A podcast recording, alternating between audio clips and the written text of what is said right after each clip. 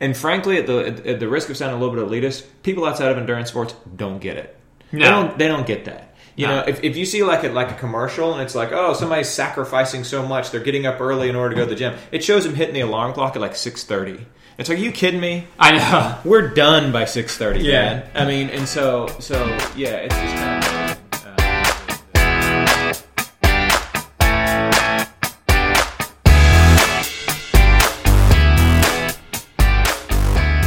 Everybody, and welcome back to the Most Pleasant Exhaustion podcast brought to you by ITL Coaching and Performance. My name is George Darden. And Patrick Ollinger. Uh, we are endurance athletes and coaches here in Atlanta, Georgia. On this podcast, as you hopefully know by now, we discuss issues of interest to the national, international, and of course local endurance community. Thanks for being with us. Patrick, welcome back. Good to be here, George. How's your new year? New Year's been good. It's been a little frigid so far. Uh, yeah, actually, it's, it's it's important that you say that not only because it ties into the first couple things we're going to talk about, but it's it's worth mentioning at the outset here that Patrick just finished a two hour run in what sub twenty degree temperatures. Correct. Uh, so if Patrick says something that doesn't make sense or or just kind of passes out halfway through the uh, through the podcast, that's why. Yeah. Um, Glad to know I have that excuse for this podcast. That's right, We'll have to right. figure out how I can explain all my other slip ups, the other podcasts. yeah, no kidding. Yeah, I don't have the built-in excuse, and so we'll see. Um, uh, how are your New Year's resolutions going, man? Going good so far. Uh, right now, it's just building up the base so I can, you know, hit the goals at the end of the year. So right now, it's all process oriented. Right How on. about you? Have you avoided eating while standing up? Dude, that is like the hardest New Year's resolution of all time. Like if I would have known how hard it was going to be, I would not have resolved that. I would have chosen something else. Mm-hmm. I and but at the same time, it's a really good one mm-hmm. because I didn't realize how much I ate standing up or how often I ate standing up. Yeah. Until I said, okay, I'm going to try not to. And here I am now trying not to. And and literally every single day I have eaten standing up. I'm like, damn it! Every every day something happens. like like like before dinner, I'll reach into the, the refrigerator and I'll pull out like a handful of baby carrots and I'll just kind of stand there eating them. And I'm like, oh no, this is against the resolution. I mean, and yeah, it's baby carrots, and so I cut myself a little bit of slack. Um, but you know, you, you get something out of the pantry and you walk to the table carrying it and you start eating it on your way. I mean, that's you know. Um, I'll be sitting at breakfast with my sons, and one of them will ask me to get something for him. I'm like eating a bagel, and so I'll stand up and I'll keep on eating the bagel while I'm getting what I'm getting for him. I'm like, no, that's not what I'm supposed to be doing. And so, yeah. Anyway, folks don't need to hear any more about that. But, but dude, I had no idea it was going to be this hard. I, that sounds like a great New Year's resolution. Exactly, no. It, it, it- so first of all, I now expect to be like at a Super Bowl party, and we'll be like, "Where's George?" And you'll just be like sitting in a corner Exactly, eating yeah. Yeah, baby with- carrots by yourself. Exactly, with, with, with my handful of chips. You know, you, you can imagine me like going to the table to get something to eat, and somebody starts talking to me. I'm like, no, don't talk to me. I'm trying to eat right now, and I can't stand here and eat while talking to you. Let's sit on Um, the floor. Yeah. That, yeah. um, but like I said, I mean, it, it is. I mean, to the degree that, that you're trying to be more mindful and that you're trying to be more aware, and that's sort of like the, the, the subtext, hopefully, of any like diet resolution. You know, Yeah. I mean, to the degree that that's the goal, it's definitely accomplished that because because there's definitely I'm definitely paying more attention to what it is that I'm eating now, at least if I'm standing up while eating it. Um, so so yeah, so that's been good. It's been good, but but yeah, like I said, I mean, literally, we're on the 14th day of the year, and there has not been a single day when I haven't like, oh my god, I'm eating and standing. I mean, you know, You slipped up somewhere. Oh, yeah. totally. Yeah, very much. Anyway, anyway, um, I hope everybody else's uh, New Year's resolutions are going better than mine, or that you're sticking to them better than I am, or, or you know that you are you are uh, getting what it is that you want from them. Uh, let's talk about a little bit of news and research as we often do here. Um, I uh, wanted to point out a piece of news. I, I, I like to sometimes talk about people that you might not have heard of otherwise, but perhaps should be on your radar. Um, people like Amanda Coker um, that I talked about a few times last year. But uh, a name that, that you should know um, is Yuki Kawauchi. Um, and Yuki Kawauchi is a Japanese runner. Uh, and Yuki Kawauchi on New Year's Day uh, in Marshville, uh, Marshfield, Massachusetts, uh, won the Marshfield New Year's Day Marathon in 2:18:59. Now it's a good time. It's a Olympic trials qualifying time by one second, as a matter of fact, here in the United States, but he's from Japan. Um, because it was New Year's Day, it was actually the leading marathon time in the world for you know a little while. Uh, Houston is today, and I imagine the the winner of Houston probably ran a little bit faster here. Um, it was a course record by 30 minutes. Fantastic, really good. Um, there were sub freezing temperatures, um, and there was a wind chill that took things down to negative 23 Celsius. Um, so Fahrenheit, well, that's like negative 50 Fahrenheit or something. Um, and so it's just freezing, freezing cold, and he still runs 218.59. And so, by all means, that deserves a great deal of attention. Um, but the reason why Yuki Kawauchi is uh, getting a shout out on our podcast here is because in running 218.59 at the Marshfield New Year's Day Marathon in those freezing temperatures, um, he became the new world record holder of sub 220 marathons. Um, this was not the first, the 10th, the 20th, the 50th time he had run under sub 220 for a marathon, but the 76th time he had run under 220 for a marathon. Um, now, to put that in context just a little bit, that's 520 per mile. That means 5K, that's 1635 per 5K. And so if you were to go out to your local 5K in regular conditions, it would probably be one in somebody running about 1635. And so these folks on New Year's Day in Marshfield, Massachusetts, went out to their local marathon in horrible conditions, negative 23 Celsius conditions. Um, and this guy shows up and runs sub 520 pace, or in 1635 per 5K for 42.2K. Um, so, yeah, incredible. Um, 220 is a barrier that a lot of um, almost elite runners, almost top runners, try and run. Um, um, it's kind of like 30 minutes in, in the 10K, something like that. Um, and so, so for him to have done it 76 times is kind of incredible.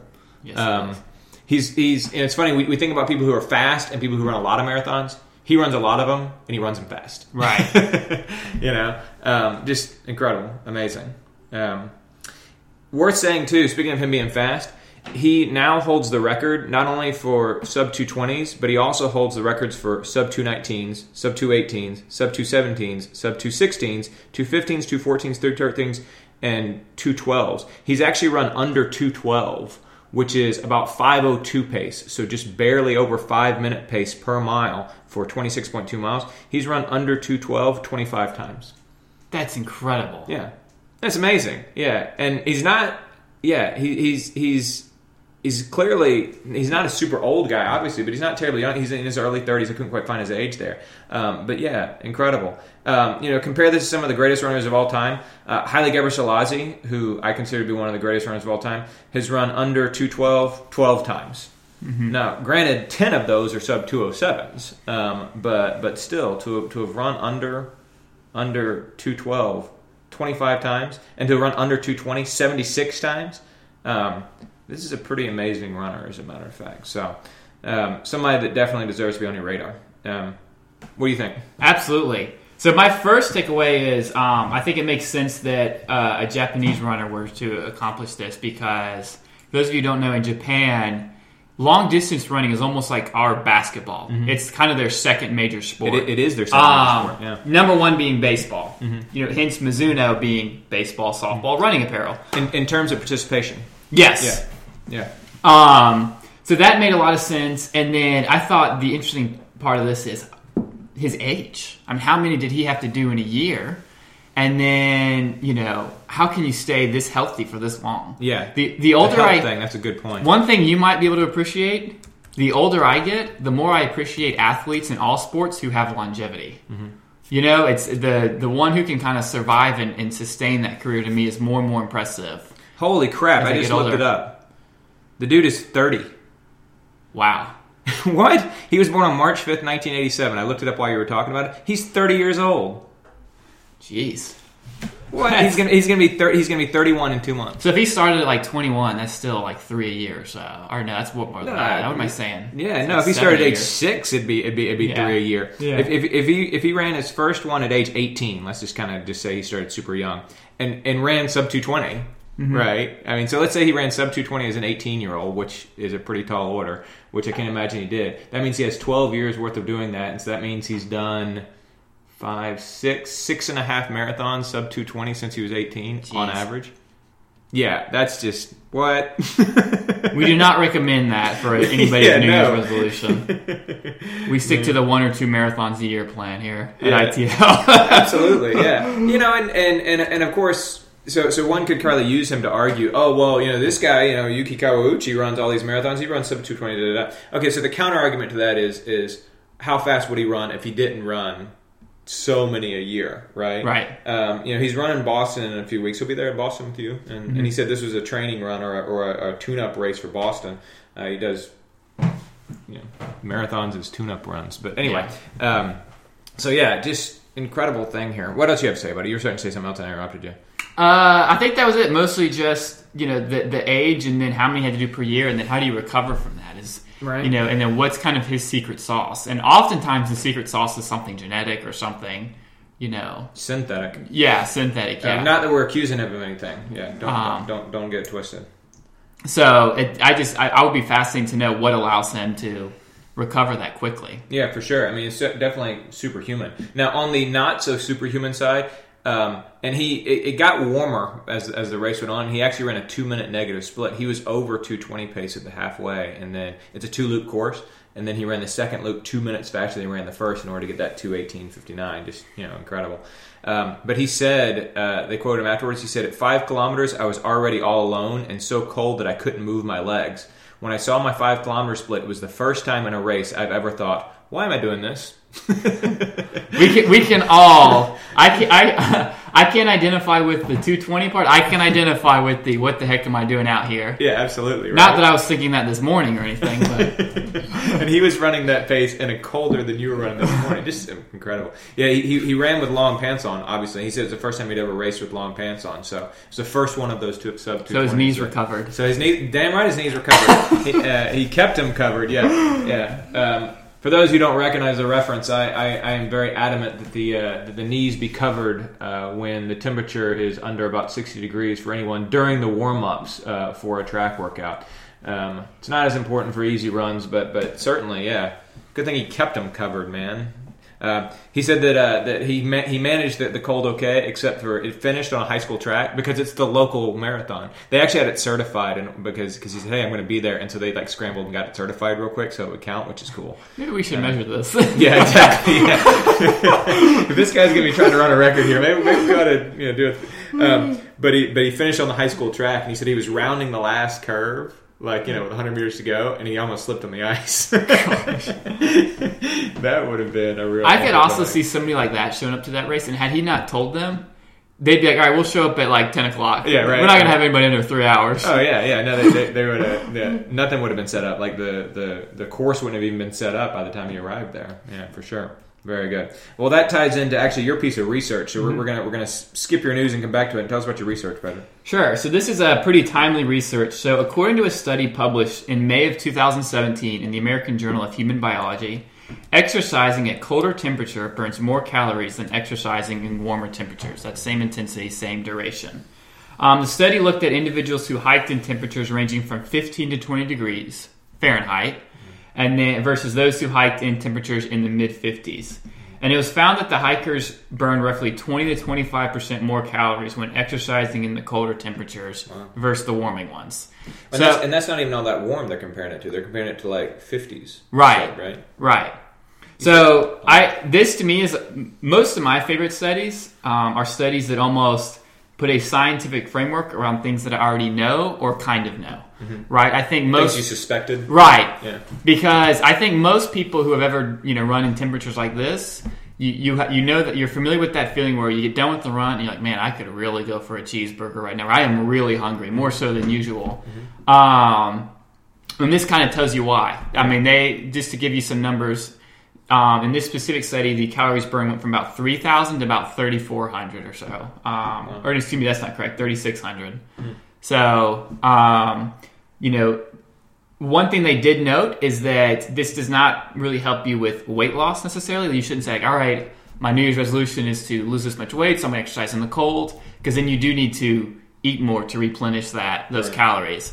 But it is a great piece of insight for folks who are training for marathons, who are training for races in the cold, so that you know, especially for long runs specifically, and maybe longer tempos and longer medium long runs.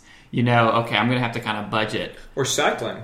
Yes, Um, that's another yeah, good one. You know, it's it's. Um, so I have I have an athlete that I coach who's who's a cyclist, and, and he did a four hour ride yesterday in 14 degrees. Um, and his bottles all froze. Mm-hmm. Um, and I, have had that phenomenon as well before. You can stop at a convenience store and stick them in the microwave, you know, and, mm-hmm. and, thaw them back out again. He was in an area, he lives in an area where there's not a whole lot of convenience stores with microwaves, and so he just ended up kind of under fueling for the day. Mm-hmm. Um, that four hour ride ended up taking a, lo- a, whole lot more out of him than he thought it would. Mm-hmm. Um, not only because because he uh, wasn't able to fuel, but also because he was burning more calories than he, he might have thought he was, you know? Mm-hmm. Um, I think it's important to keep in mind too. With so so many of us, particularly people on bikes, we tend to get all of our calories from liquid, mm-hmm. and so it's freezing cold. And hey, your bottles might freeze, like I was just saying, but but you're also just not really thirsty, right? You know, and so so you're not really all that thirsty, so you don't drink the calories you're supposed to drink, and and then you end up having a really rough last half of your bike ride because all those calories are gone. Right. right? You're, you're, you're burning more calories and you're taking in far fewer because you're, you're not drinking the way that you're taking in the calories that you should be. Um, yeah, and the same with gels too. I noticed that this morning. I was less likely to, or I had to almost force the gels down. Yeah, because it's like a frozen block. Yeah, and they're thicker and just, yeah, ugh.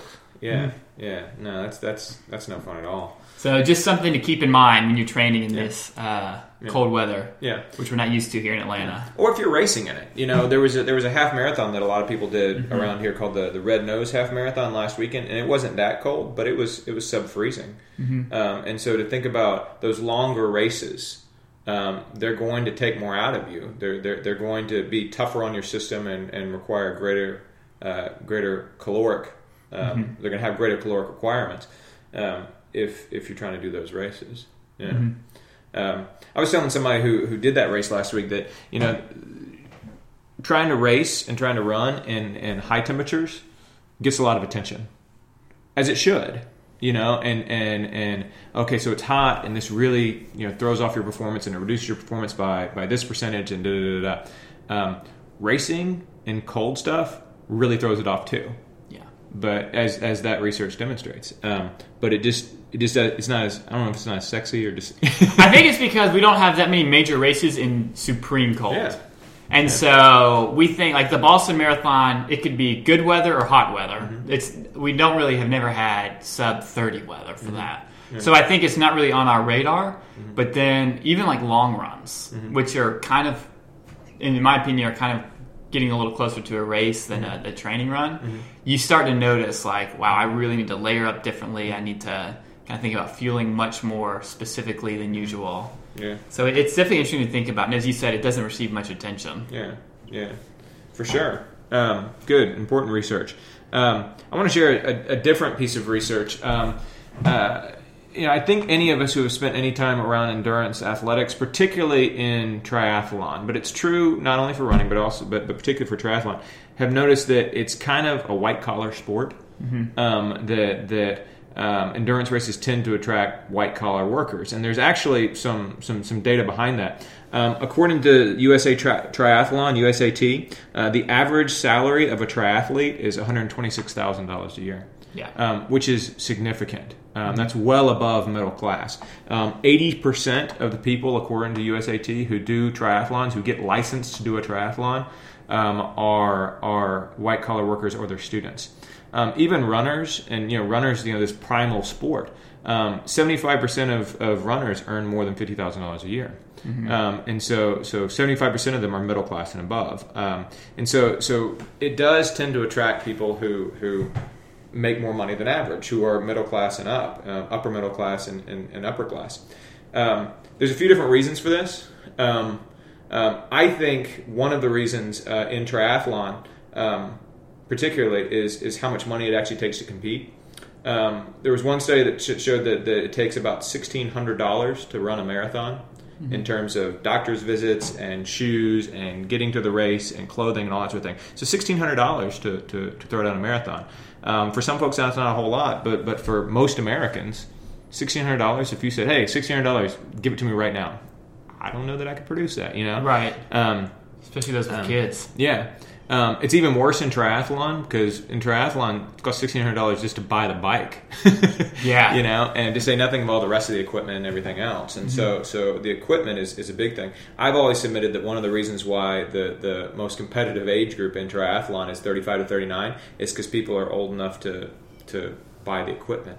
Um, they've been you know gathering it over the course of the year. Um, it's also because they have predictable jobs, um, you know, white collar jobs. You know, not all nine to five, but they tend to follow a general schedule. They don't tend to get called in in the middle of the night necessarily, or um, they're not at, at, somebody else's whims. Um, where they live, um, where we live, um, um, people in low income neighborhoods are about four and a half times less likely to have recreational facilities, pools, gyms, tennis courts, than high income neighborhoods. Mm-hmm. Um, and, and, obviously, that has a long term influence on, on who's taken, taken part. Um, there's also a belief, um, and this is more theoretical than, than has been researched, that, that white collar workers might enjoy endurance sports more because it gives them the opportunity to pursue a clear and measurable goal um, with a direct line back to the work that they actually put in to accomplish that goal. And this is one thing that I've always said about about running um, that I really appreciate is that that the amount that you improve or your performance is directly related to the amount that you work. Um, and if you get out on a track, you can see exactly how much you've improved, and you can even compare that improvement to people across space and time. Yeah. Um, and and in a knowledge economy, um, when when there's not always this real black and white metric by which you can measure um, whether you've improved, I think that that's very alluring. Um, but anyway, back to this one piece of research. This one piece of research that I did want to mention here uh, came out in the Journal of Consumer Research um, about a year ago. It's a little bit older. Uh, they interviewed 26 people um, who took place in Tough Mudder competitions, those obstacle races, um, and they also read a whole lot of forums as well. And the one most common theme that emerged through all of the research was the pursuit of pain. Um, all the people that were doing it were looking to hurt somehow. They were looking for some sort of pain, and they talked about how pain was good and pain was was the object and all that sort of thing. Um, you know, I'm I'm I'm doing a, a, a, an online not race but event next uh, next month called the Tour of Sufferlandria, and it's put together by that cycling online forum called Sufferfest and they totally fetishize suffering and yes. pain and all that sort of thing.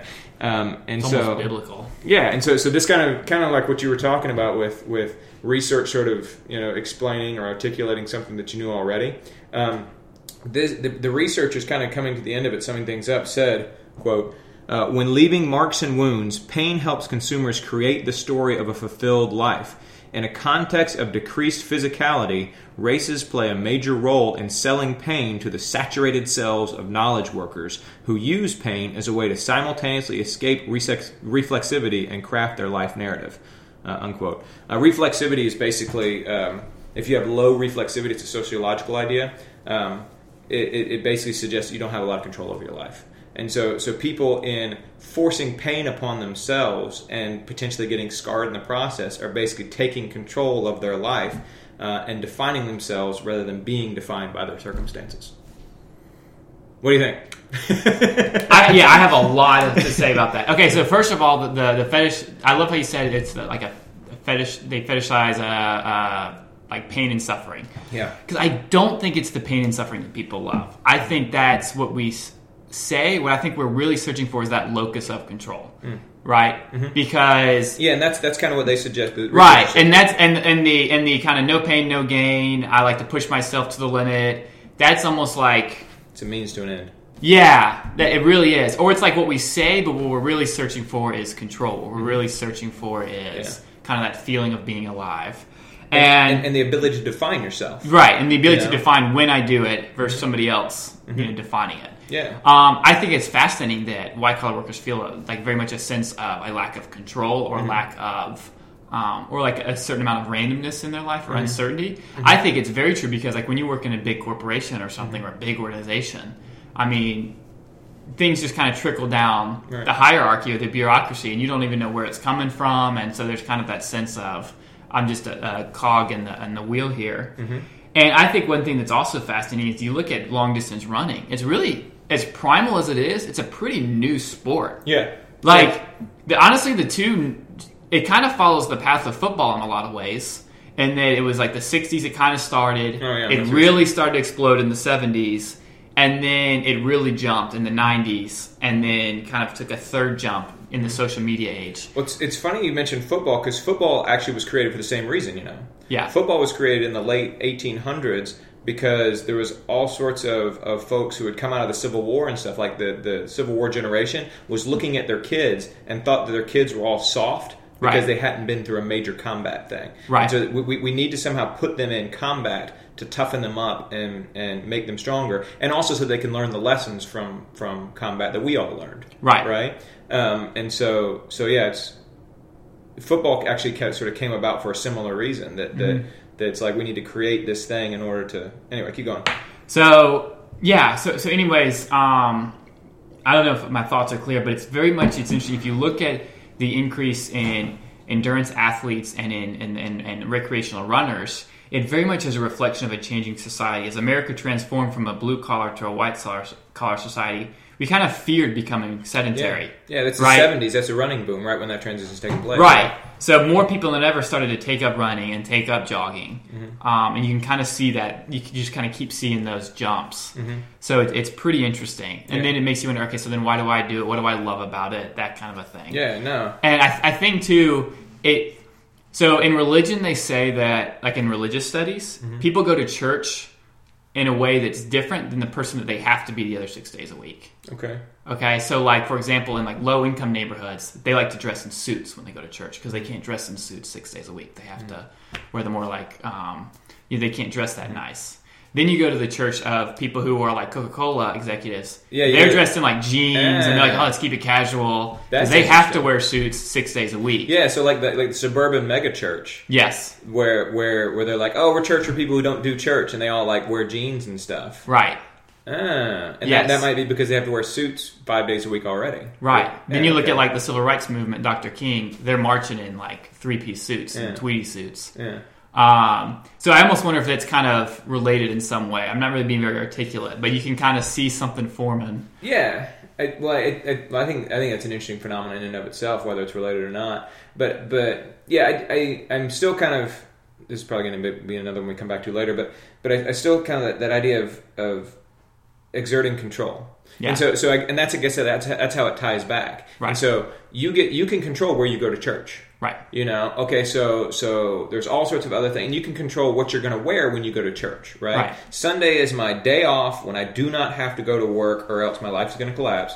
I want to go to church on that day, but I want to go to church on my terms. Right. You know, Right. And so, so I, I think seeking to find control, I do think that's an interesting phenomenon, mm-hmm. um, and I do think that that's that's yeah, I do think there's some some stuff there. I mean, so last year I got a tattoo.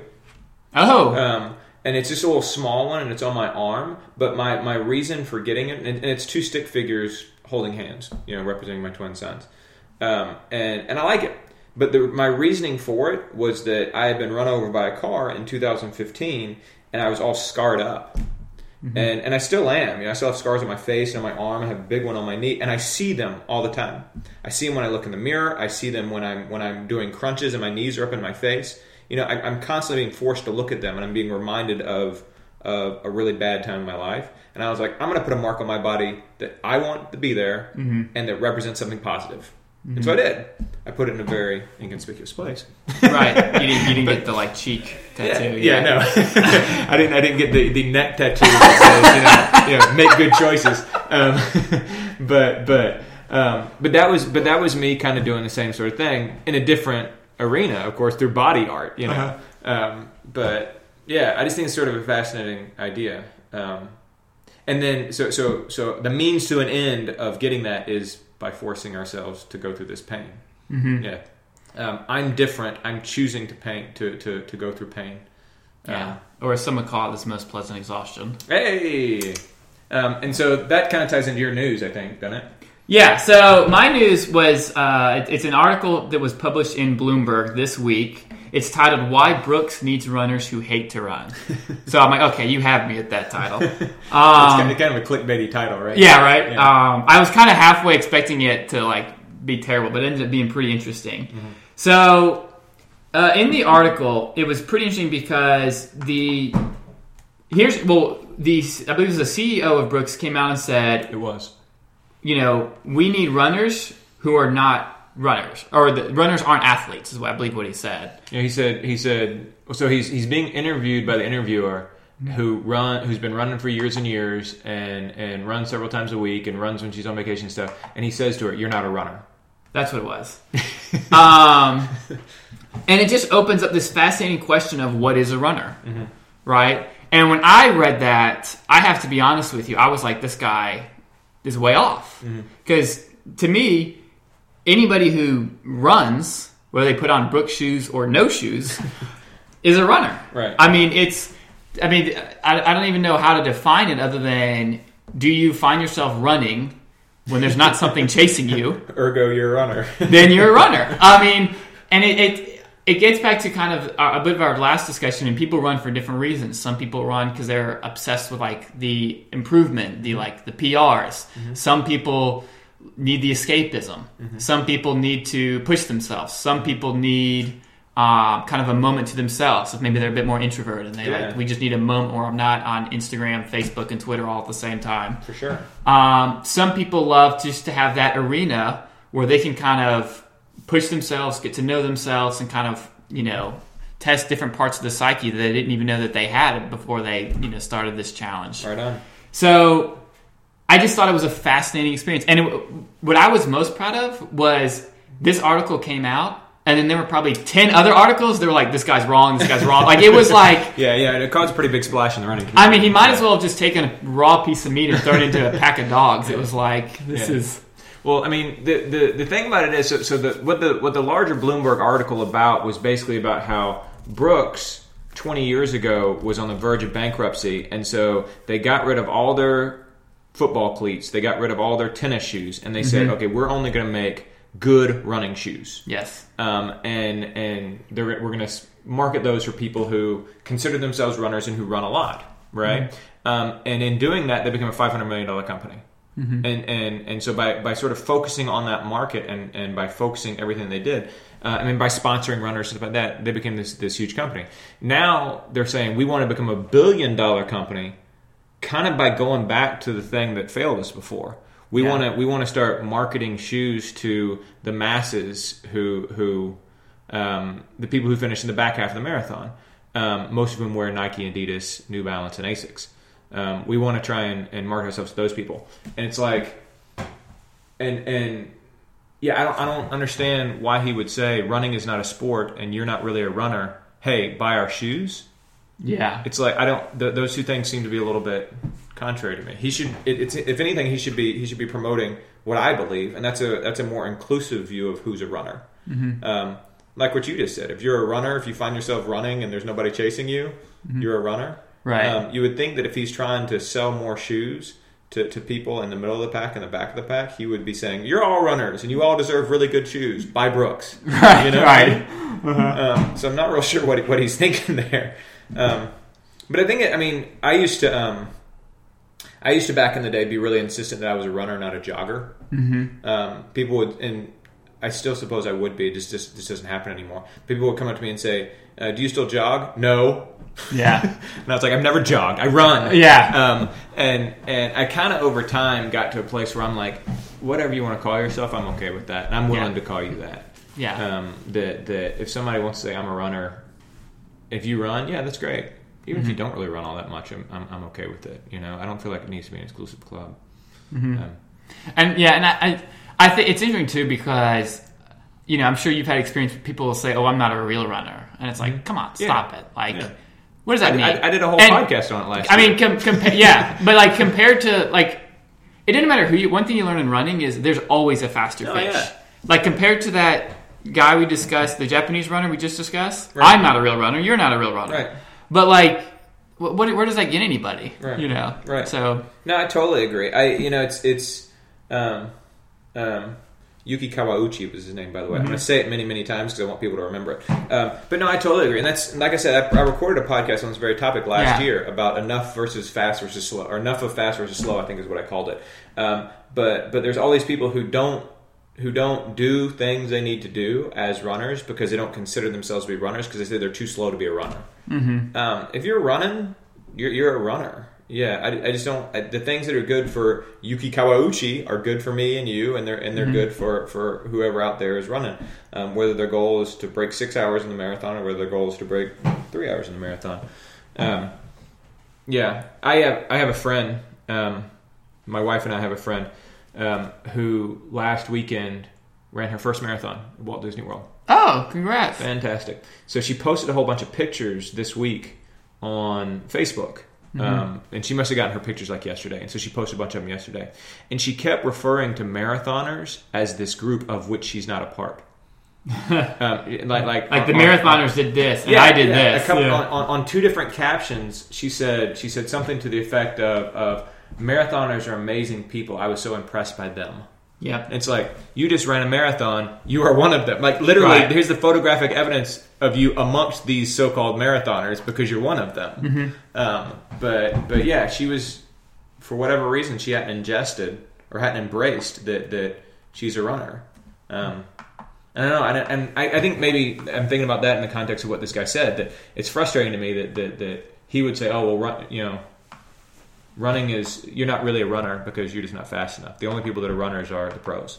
Right. So So yeah, and, and it's interesting. I mean, just to give you an idea of how many people run, according to this article, 19 million Americans participate in some kind of organized race. Yeah. Which is more than five times the number of people that play in a basketball league. Right. I mean, and you heard me reference earlier. I said, "Oh, basketball is the second biggest sport in America because the NBA is the second biggest mm-hmm. league."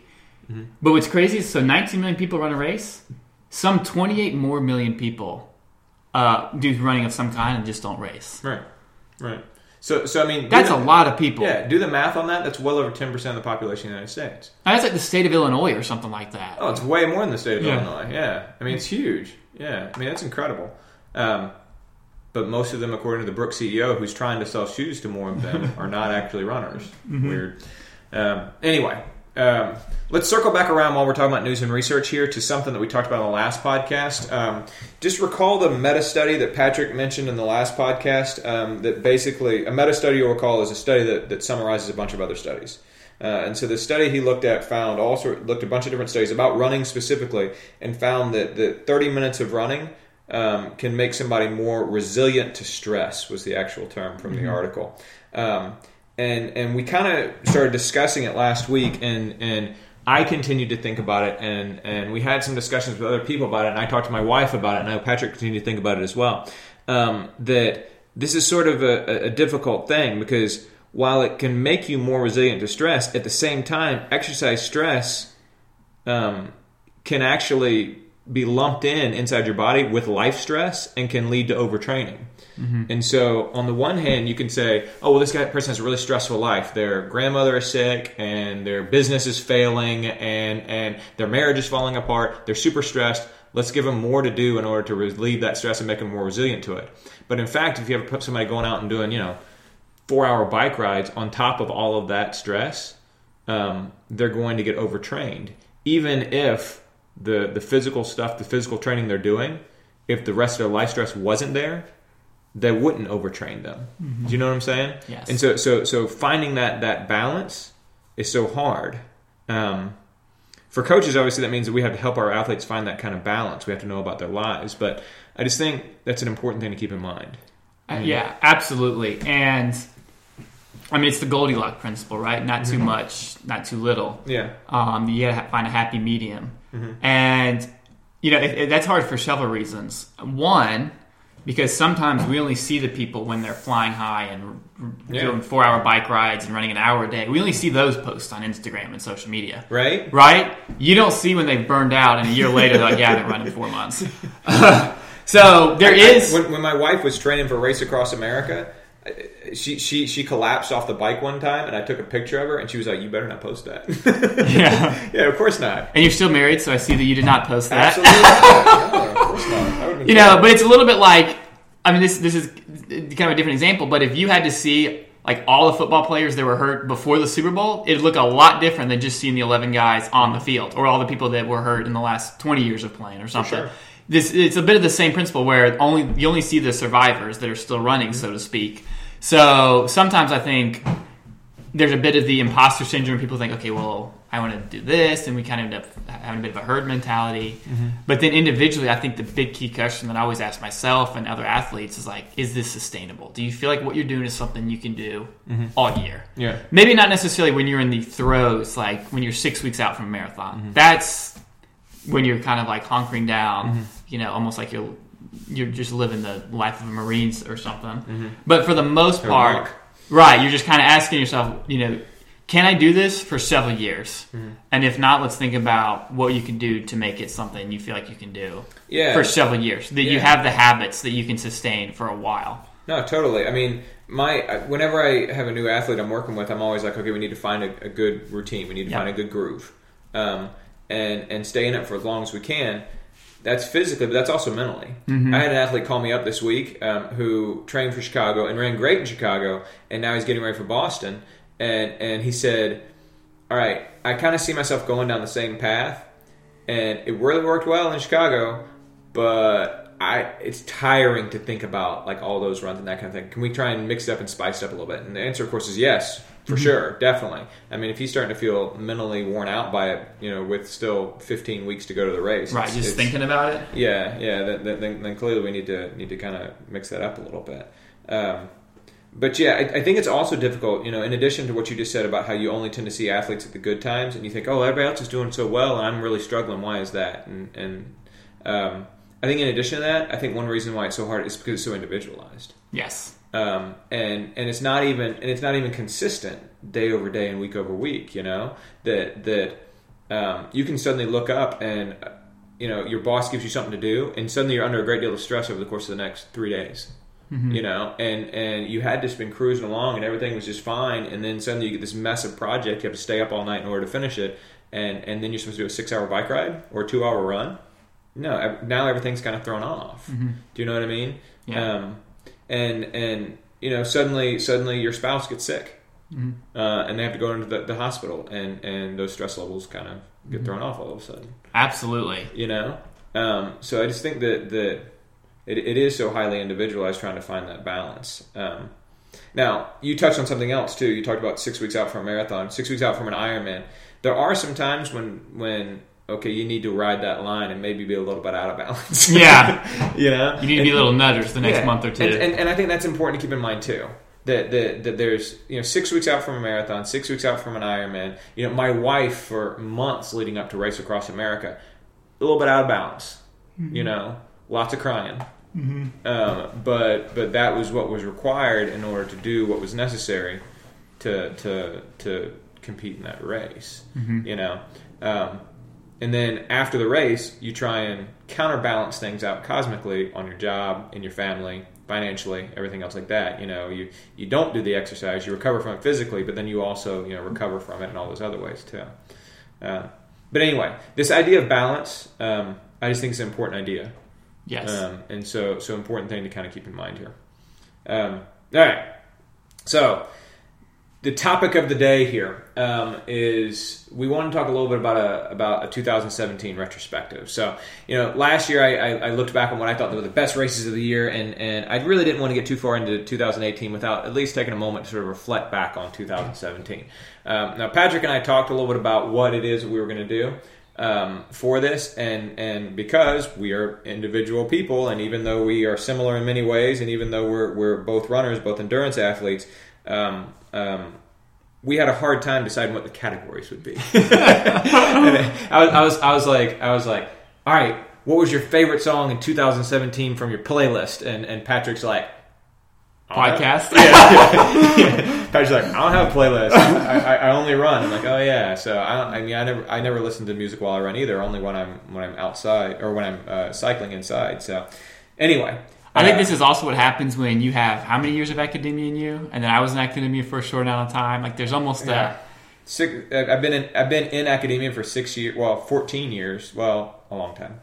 Know. Eight years of working on the PhD. 60, six years working in academia with the PhD. a after a certain point, you just get used to over engineering stuff. That's right. That's right. Yeah, yeah. We, we, we have to try and make all this stuff. Yeah, no. So so what we decided to do was we decided that we were going to say, all right, three things, three just retrospective things from 2017. Let's just talk about each one of us will talk about three things, just whatever categories you want to talk about. So why don't you kick us off? Sure. Oh Um, wait, wait, wait! I don't know if I want you to kick us off because you kicked us off last time and you stole my thunder on the uh, on the, the fast finish long run. Nah, nah, nah, I'm gonna throw caution to the wind here. All right, go ahead. All right, so we're just kind of sharing three of our favorite stories with kind of you know an you know a, a, an endurance uh, athlete bend on, on it. So my first one, my first story from 2017, it's a bit of a different one. It's it is people's reaction to Shalane Flanagan winning the New York City Uh, Marathon. right on. I think that's cool. And it ties in a little bit back to that Bloomberg article I was talking about where, you know, the CEO said, well, you know, nobody remembers who won the Olympic marathon. That's why running isn't really a sport. I do, by the way. Yeah. Like, like, like he said that, and he's like, nobody remembers who won the Olympic marathon. Eliud Kipchoge won the Olympic marathon. So I loved it. I have been a runner for 15 years or so. Mm-hmm. It is not a sport where, you know, Shalane Flanagan's on the same level uh, as like NBA stars, MLB stars, etc. And that still is not the case. Mm-hmm. But I loved seeing people's reaction to her victory and how people shared in that. Yeah. Because as more and more people start running, more and more people find the beauty in running, and they're able to understand like this is why she was so emotional when she crossed the finish line. This is what it felt. Yeah. This is what the drama looks and feels like. particularly women, particularly uh, Yes. uh, uh, women runners in the United States, um, really shared in that victory. And she, to her credit, um, and and I have an ongoing conversation with several people about how I'm not the biggest Shalane Flanagan fan. It basically boils down to the fact that I don't appreciate that she went to UNC. Um, but but, uh, but but I do like Shalane Flanagan. and I think she's cool. And and to her credit. She she didn't try and say no no this is my victory no no I was the one who was running I was the one who was training I mean she she was willing to share that Yeah, Yeah. it, it felt like a very symbolic victory. It felt like a victory for everybody in the running community Mm-hmm. because so often in our sport, we enjoyed in our own little, you know, world, our own little sealed off, you know, community. Mm-hmm. But this felt bigger, and I I love that. To me, it really kind of was a bit of a, a milestone moment for for running right on here in, Yeah. here in America. Yeah, no, that's a good one, um, and that's not on my list. So I don't feel like you stole any of my thunder. That's good, um, but but, uh, but no, I agree with you. That's a good one, and I, I think that's that, that's an important thing to keep in mind in 2017. I think people for for several years to come will be kind of reflecting back on that and talking about that. Um, you know, Meb Keflezighi won the the Boston Marathon in 2014, and and that was a win for the ages. Uh, It was a year after the bombing, first time an American won a long time, etc. Um, and and it catapulted him to um, to to to stardom. Right. Um, and so I don't think that that it's going to quite have the same impact on Shalane Flanagan um, outside of the running community. But I think inside the running community, she's she's getting a lot more attention, um, and she deserves it. uh, Yeah. as a result of that race. So right on. Um, all right. So speaking about great races, um, I decided that that okay, if we're going to do like three things, that at least one of them has to be what I consider to be the best race of 2017, or like the best performances of 2017. Um, and I really couldn't decide between two different ones, but both of them are kind of no brainers. Okay. Um, the first one is the no-brainer of Eliud Kipchoge um, at the Sub Two Breaking Two project, Mm-hmm. um, running two hours and 24 seconds for a marathon. And as I say that, like Patchy even shakes his head at it because it's such an amazing thing. Yeah. Um, you know, 14, 13 per 5K is what they were aiming for, um, and and he missed that by less than one second per per, per kilometer. Um, he missed it by about four seconds per per uh, per 5K. Um, so an incredible performance on his part. Um, uh, a lot was made of the way that Nike contrived the situation in order to have somebody try and break two. Um, um, even so, uh, even with all the, the various contrivances that they put in place, the, the pace car, um, the, the the track, the multi loop track, the pacers, which is the re- reason why it was you know um, not record eligible.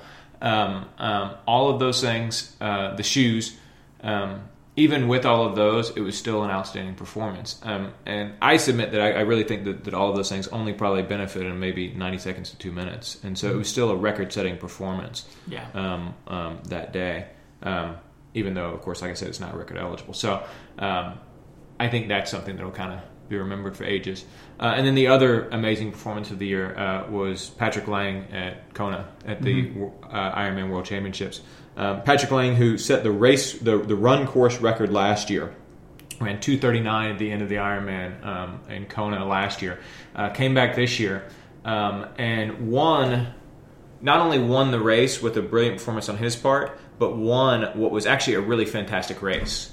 Um, the swimmers came out of the water, and the male swimmer um, the, that let out of the water missed the, the swim course record by about 25 seconds. The, the leading woman coming out of the water missed the swim course record by five seconds. Um, then they go out on the bike. the and three men uh, beat the bike course record. Cameron Wurf and and um, um, Lionel Sanders and Sebastian Kienle all break the, the, the, bike course record, which has withstood several challenges over the course of the past uh, mm-hmm. several years. Uh, and then they go out on the course, and, and Patrick Lange, who is like 17 minutes down, um, just way, way, way back, because um, uh, he had lost a lot of a lot of ground on the bike because they were biking so fast. Um, uh, runs everybody down. He comes out of like 16th place or something like that. Uh, mm-hmm. runs 240 flat um, at the end of an Ironman in very typical hard, hot Kona conditions. Um, catches everybody in about mile 23. Catches Lionel Sanders, the last guy on the run. Um, ends up setting the uh, the course record. Does 801.40 to set the course record there. Um, so just a, an amazing performance on his part, and like I said, one of the things that will be remembered about 2017. Cool. Which and, his, and his name is Patrick. So. well, you know, if his name was when George, you first, he wouldn't be nearly as fast. oh, you first said Patrick. I was like, oh, you get to talk about me, buddy. really, you think I have a performance of the year on the level of uh, Kipchoge and Sub Two Project? Nah. Thanks, George. Uh, uh, appreciate it. But that actually transitions us nicely to to my second moment. Uh, mine is actually a race that I that I ran uh, in March, and it was a very different race. So I had a wonderful opportunity. A good friend of mine uh, reached out to me last year and said, "Hey, I'm taking my church to Israel, and we're doing a two week trip, and I'd love for you to come with us. And we all have a tour guide, so essentially you just pay the money, fly over, boom. And I don't, I'm not really a traveler, so this was exactly what I needed. So we get over there, and we're in Jerusalem, and the the tour guide says, "Hey, everybody, I'm so sorry." I messed up or we didn't realize they're running the Jerusalem marathon and half marathon on Friday. And this was on this was on Tuesday he made the announcement. Tuesday night. So I'm like, huh, half marathon you say? So for the next two days or so, I sent, I made several phone calls, sent several dead end emails, and essentially just ha- finally had one lucky break and finally was able to register like Thursday night. Right I had to take like a cab down to this like arena. The, the, the tour guide guy who screwed it up, he couldn't do that for you. We tried through him. A registration had already passed, and like I don't know, like I don't know Arabic, so I mean I was, you know, oh, yeah, that. that's I mean that's a bit of a you're trying to call people and you're like, or, or, or, or, Hebrew, which I right. imagine was was, was um, a language that was probably being used as well. Right, and depending so on, depending on what side of Jerusalem the race was on. So, anyways, I finally signed up for it, and I'm like, I think I'm going to do this, and I don't have any running gear, so I, I like literally running like a brown T-shirt, gym shorts, and then I did have. So what I do is I'll run in shoes for three or four hundred miles, and then I'll retire them from running, and I'll make them my everyday shoes. Mm-hmm. So I had just my everyday shoes, which I was using to walk around on these tours. Mm-hmm.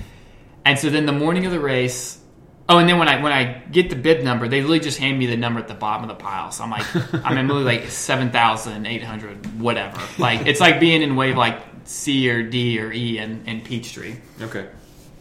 And so that night, or so the morning of the race, I wake up early and we figure out they've closed off all the roads, so I have I can't even take an Uber or a cab to a starting line. Mm-hmm.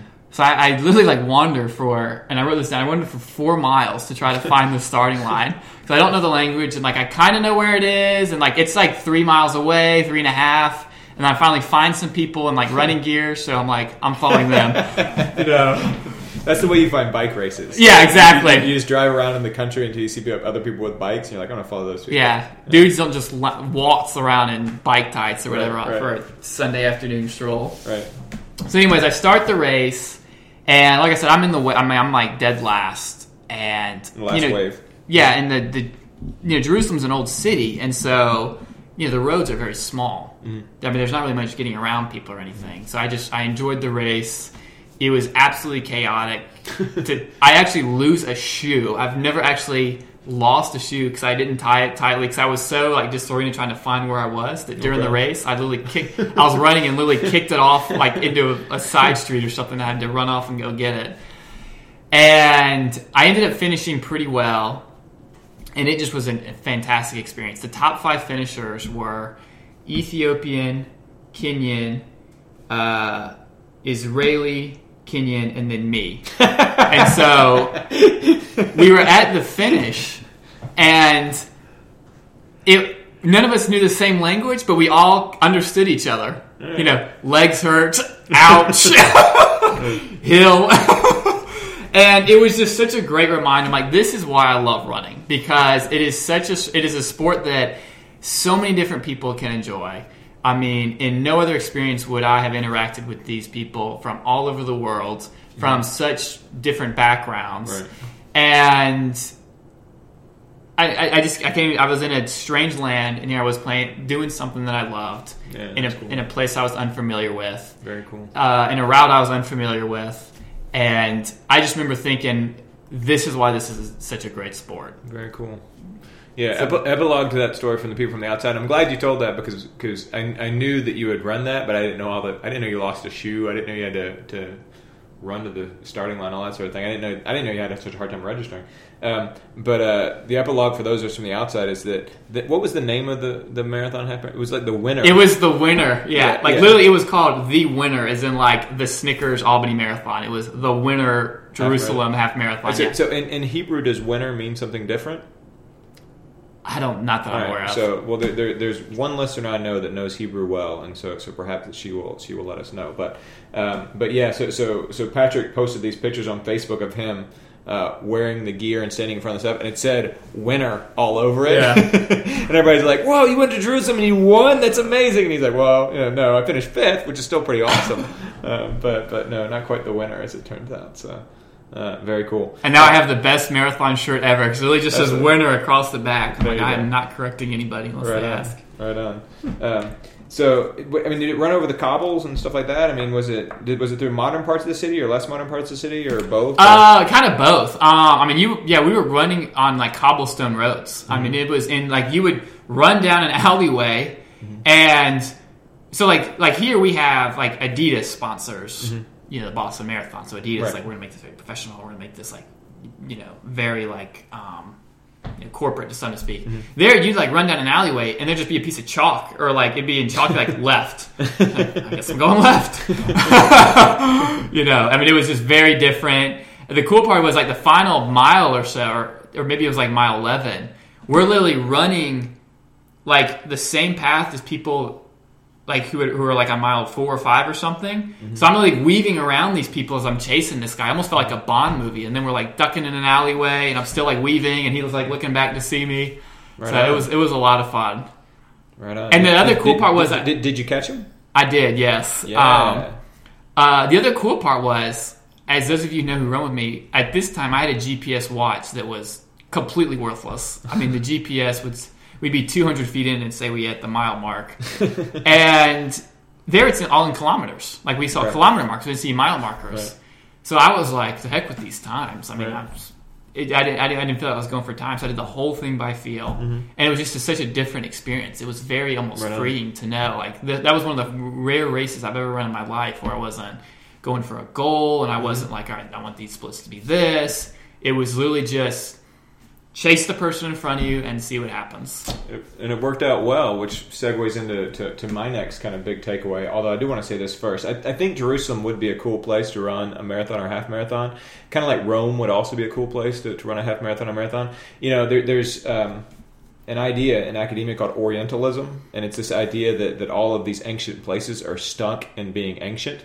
And so, so you go to Jerusalem and you think, oh, it's going to be you know people walking around looking just like they looked in Jesus' time, you know, Right. and they're going to have camels and and and it's not like that, you Right. know? And so so, um, but I think it would be cool to run through like Jerusalem or Rome or someplace like that. Um, that um, because because the modern and the ancient are, are literally on top of each other. Yeah. Um, and so, so you'd be kind of running along and, and down a cobblestone street with a chalk mark, and then you go into a different neighborhood, and there's like a big sign and fences and, Like a and a modern village, building, yeah. or or a McDonald's, or you know, or something else like that. So, um, so yeah, I, I think that would be kind of make make it even more interesting, um, and you would see so much of the city, Yeah. you know.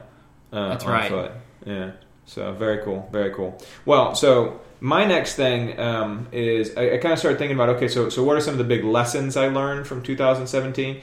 And I think that that one of them is is frankly a lesson that I relearned, um, um, and it's a lesson that I've had to relearn several times throughout the course of my my career, um, and it's a lesson that that strangely enough simultaneous to my forgetting it as an athlete, I was reminding my athletes of it. Yeah. you know, proof that that that You are the quintessential teacher. Yeah, I mean, it's just you know, and so so. Um, but but that lesson or that, that idea is that that if you execute the plan, the time will take care of itself. Mm-hmm. Um, and it kind of ties into what you were just talking about. You had no idea at the time, and everything worked out just fine, right? Um, if you simply execute your race, your training plan, and your and your race plan, the times are, are going to take care of themselves. Um, and you know, preparing for Chicago, I got so hung up on okay, what's the time going to be? What do the splits need to be? Um, you know, where do I need to be at this particular part of the race? Previewing the course, looking at the course. I mean, just kind of you know, vi- trying to visualize exactly where I was going to be all these various times, as opposed to just being like, I'm going to go out there, I'm going to run hard, I'm going to take what the day gives me, uh, and the time's going to take care of itself. Um, and all of my best races, to a one, have been run with that in mind. Um, even the races where I went into it saying, "Well, I want to run this particular time," um, if I even if I if I didn't think about the time and I just ran, I had my best race. I mean, to a one, every race has been that way. Um, and conversely, every bad race I've ever had has been the opposite. Every bad race I've been hung up on. Okay, what's my time going to be? What do my splits need to be? How am I doing relative to the way that I want to do? You know, all those those sorts of things. Instead, um, you know, the the sports psychologists talk about the flow state and talk about you know being in that place where you're only thinking three seconds ahead um, and and I think that you can get yourself very much out of the flow state if you start thinking about uh, what the time needs to be and all that sort of thing. That's probably the easiest way to get yourself out of that flow state. And and instead just being like, I'm going to work hard. I'm going to race these people. I'm I'm oh that move is not for me. Oh this move is for me. You know, um, um, you know, s- staying in the moment. Um, the time takes care of itself Right. you know um, so yeah that that's something that that, that a lesson that i relearned i Mm-hmm. guess you could say this year and that's going to be one of the things that when i as an athlete reflect on 2017 um, will be something that that i'm like all right preparing for chicago racing chicago yeah Mm-hmm. no need to execute the plan let the time take care of itself Yeah. Yeah. Rather than saying, looking at your watch and saying, "Okay, my pace says I Right. shoed be this. Right. My watch is this, so I'm going to speed it up." you oh know? that was that, that was too hard for this that that that pace shouldn't feel as hard right. you know that Right. kind of thing yeah Yeah, that's a good one. And and that I gotta say, I feel like that that's the lesson I I relearn myself over and over again. Well, you know, I feel stupid at age 43 after 25 years plus in endurance sports um, and after coaching hundreds of people to say, oh, yeah, I'm relearning a real fundamental lesson. I feel kind of dumb saying that. Um, but I, I don't think I'm the only one who makes that mistake. And I don't think I'm the only person who has to relearn that lesson over and over and over again. You know, I think it's perfectly normal for the reasons we were talking about way back when we were talking about pain and measurability and all that sort of thing in that news piece about why it is that white collar workers actually do this stuff. I think it's really easy to to um, to say, okay, well, this is only going to be successful if I run this fast, if I run this particular time. This is what success equals. I want to have that measurable thing. Do you know what I'm saying? Yeah. Um, and um, that's just yeah. You can measure it and you can reflect on it after the race. you know, but during the race itself, if you're getting too hung up on what the time has to be in order for this to be a good race, it's it's it's not going to, to work out that well. And I had to learn that lesson again. Yeah, and it's you know it's amazing too because a lot of times uh, we we see our race progression or we see our training progression. and It looks like this nice steady line, right? When you kind of zoom out on your Excel spreadsheet, but it's very up and down when you kind of zoom in on the day to day. And so it's amazing how sometimes we, we, we go into a training cycle like, all right, I want to hit this many miles week one and then increase 10% every two weeks and i'm going to have this nice like gradual steps it's like going to be this like nine step program to a pr um, it may look like that in retrospect but like when you're in the day-to-day trenches you're constantly like how do i feel today? Mm-hmm. How am i doing today? Mm-hmm. And then what's the best plan for today based on how i'm feeling? Mm-hmm. So it's kind of weird. It, i wish it was easier or more systematic you know? Yeah, I mean, but yeah, th- but in a way, that's the fun of it. yeah, I, I, think it's the fun and the frustration. Yeah, you know and it, it, it's what mo- makes it very alluring but also what makes it very very frustrating at times is that you want there to be a formula. Mm-hmm. And and certainly there is there is science. Mm-hmm. Obviously, there's exercise science that, that, that demonstrates that if you train this particular way, using these particular workouts, you're good. You know, it, it, it will it will increase the probability that you will have good results. There is such a thing as that. I mean, obviously, we're both coaches. We, we, we deal in that stuff, right? But but it's not this A to B to C. It's not that straightforward. There's too many intervening variables such that that you can't just say, "Oh, well, I did all of these things. I ran this number of miles. I hit the numbers in this workout. Ergo, I am now going to perform at this level." Right. Um, and and yeah, that's frustrating. But but but yeah, there's there's other times by the same token where where you're looking at your training, you're like, "Oh, okay, my goal is to run this," and you go out and you bust two minutes faster than that. Yeah. I mean, yeah, I live for those moments as an athlete, man. hmm So, um, some of my most memorable races are races where I overachieved based on what I thought I was going to do, and it's because I went into it not worrying about, oh, what are my splits going to be, what are my times going to be, you know. Um, Or bogged down by expectations Yeah. to some degree. Yeah. yeah, yeah. All right. All right, my final story. It actually kind of ties into the last story. Um, so I ran that race in Jerusalem, and then the man who was the head pastor of the church who who, who took us on that trip, Right. kind of invited me, uh, he saw that and was like, and he actually said, "Can I run a marathon?" And I said, "Sure." and he said, you know, let me let me I said, let me let me help you out. And he goes, Well, can I do one next week? I said, No. um, We said you you can, but Yeah. I don't know if you. Really so, anyways, uh, so I spent so he, he spent the summer or so training up for his first ever marathon, which he ran in Charlotte. And some background on him: he's the head pastor of a church in Houston. okay, So, for those of you who've been following the news Yeah. this summer, uh, to say that he had some adversity would be an understatement. I mean, they had a hurricane hit their community, and you know there were several weeks where they had a Hurricane Park over their community yes, and dumped 50 inches of rain. yes, and also in the position he's in, not only is he thinking about himself, his house, his family, he also had to really kind Right. of look out for others, and then had a kind of a network Right. of churches he was kind of um, also kind of you know keeping in contact with. So you know there was some some kind of some interruptions in the training because it was like you know we were kind of on constant like text and Facebook saying, look, we know what's more important right now. This is not hard to to discern here. Right. You know this this marathon is something we're doing for fun. You let me know how you're doing, that kind of a thing. And so I got to be honest with you. The morning of the race, he ran the Charlotte Marathon, his first ever marathon.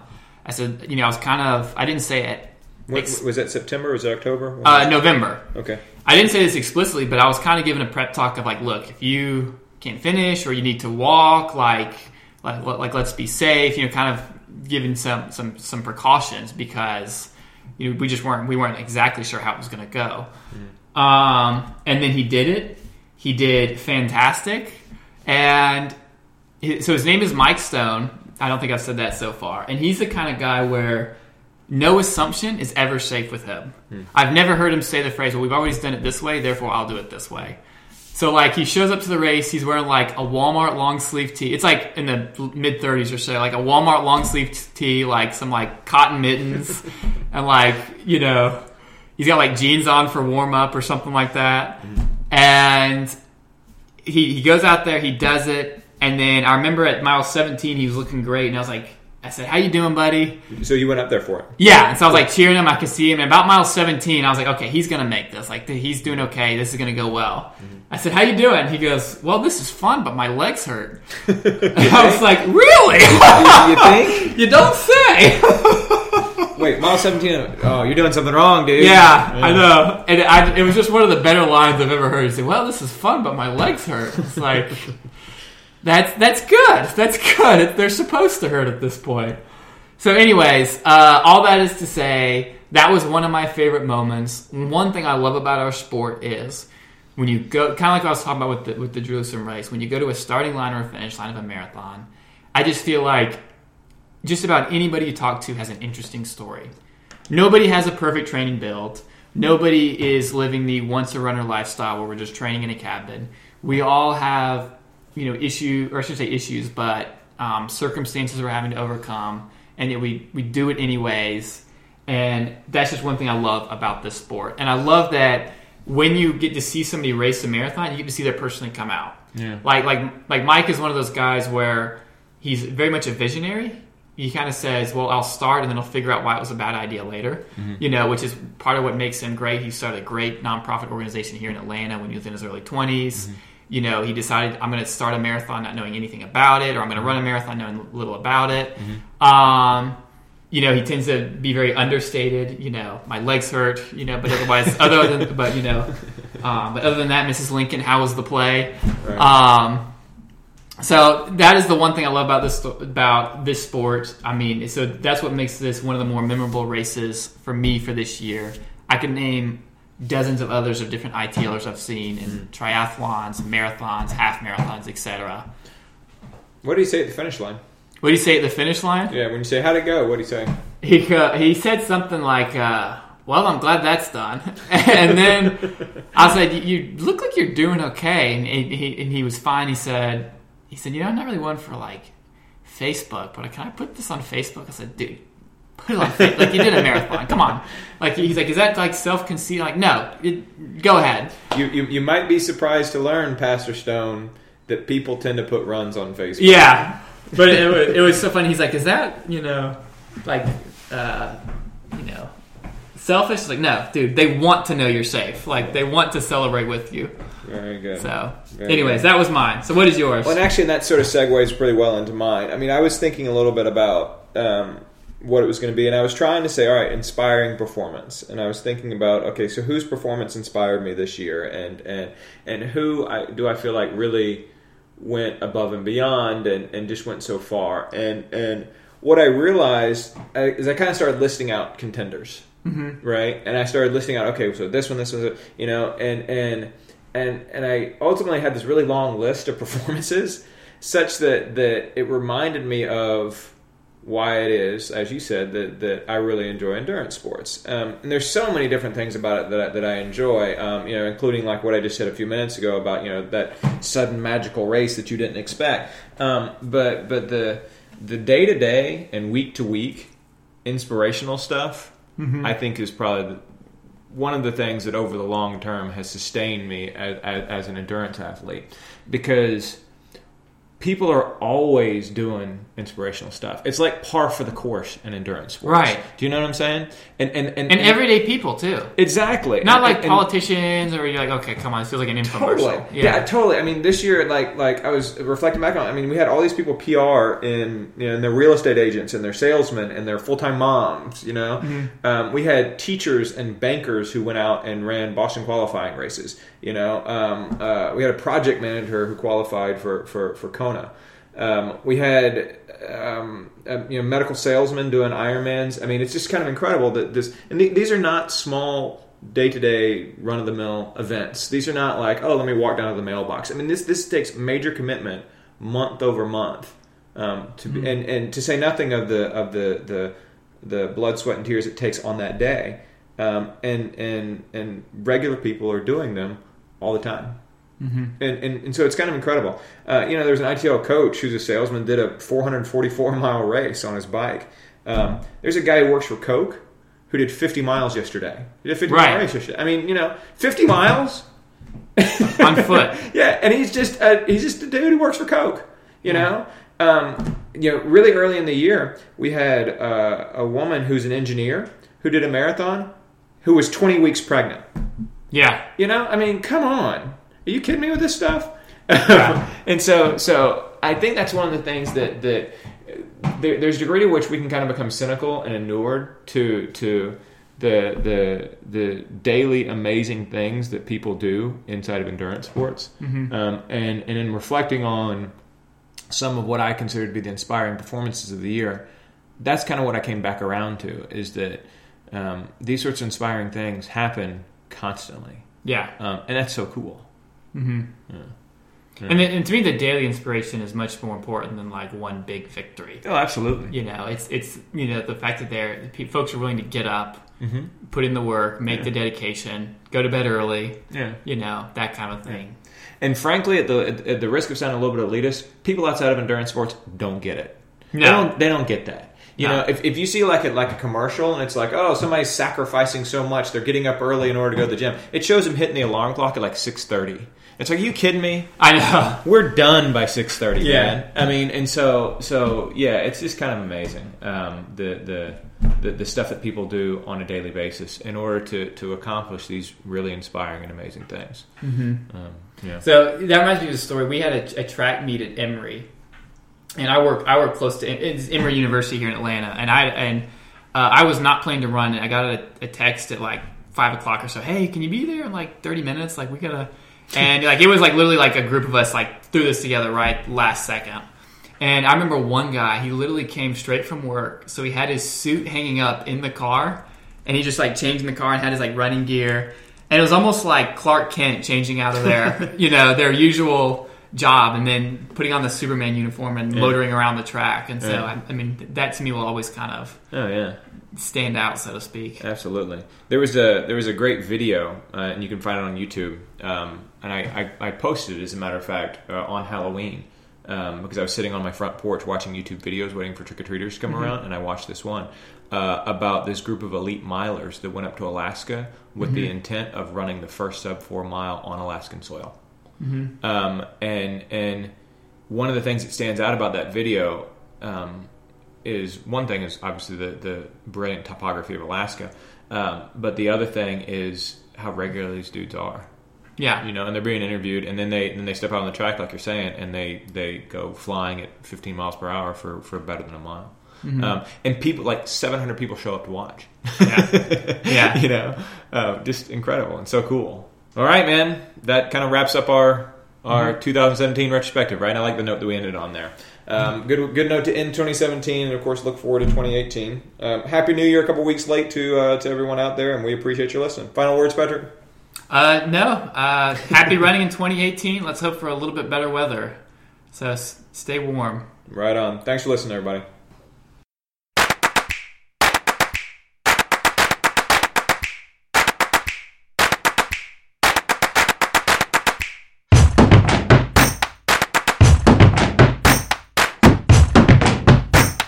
And there you have another installment of the Most Pleasant Exhaustion podcast brought to you by ITL Coaching and Performance.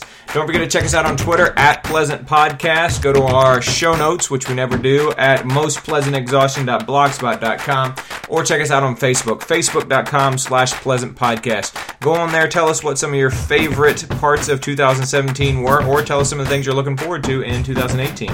Um, you can also check out the sponsor, ITL Coaching and Performance, at itlcoaching.com, at ITL Coaching on Twitter, or facebook.com slash ITL Coaching and Performance. Finally, of course, don't forget our other sponsor, my wife, the experienced endurance athlete and now travel agent. Uh, Facebook.com slash Kacie Travel Planner MEV, or you can drop her a line at Kacie Travel Planner at gmail.com. That's K A C I E Travel Planner at gmail.com. On behalf of Patrick Ollinger, this is George Darden. Thanks again for listening to the Most Pleasant Exhaustion podcast. See you next time.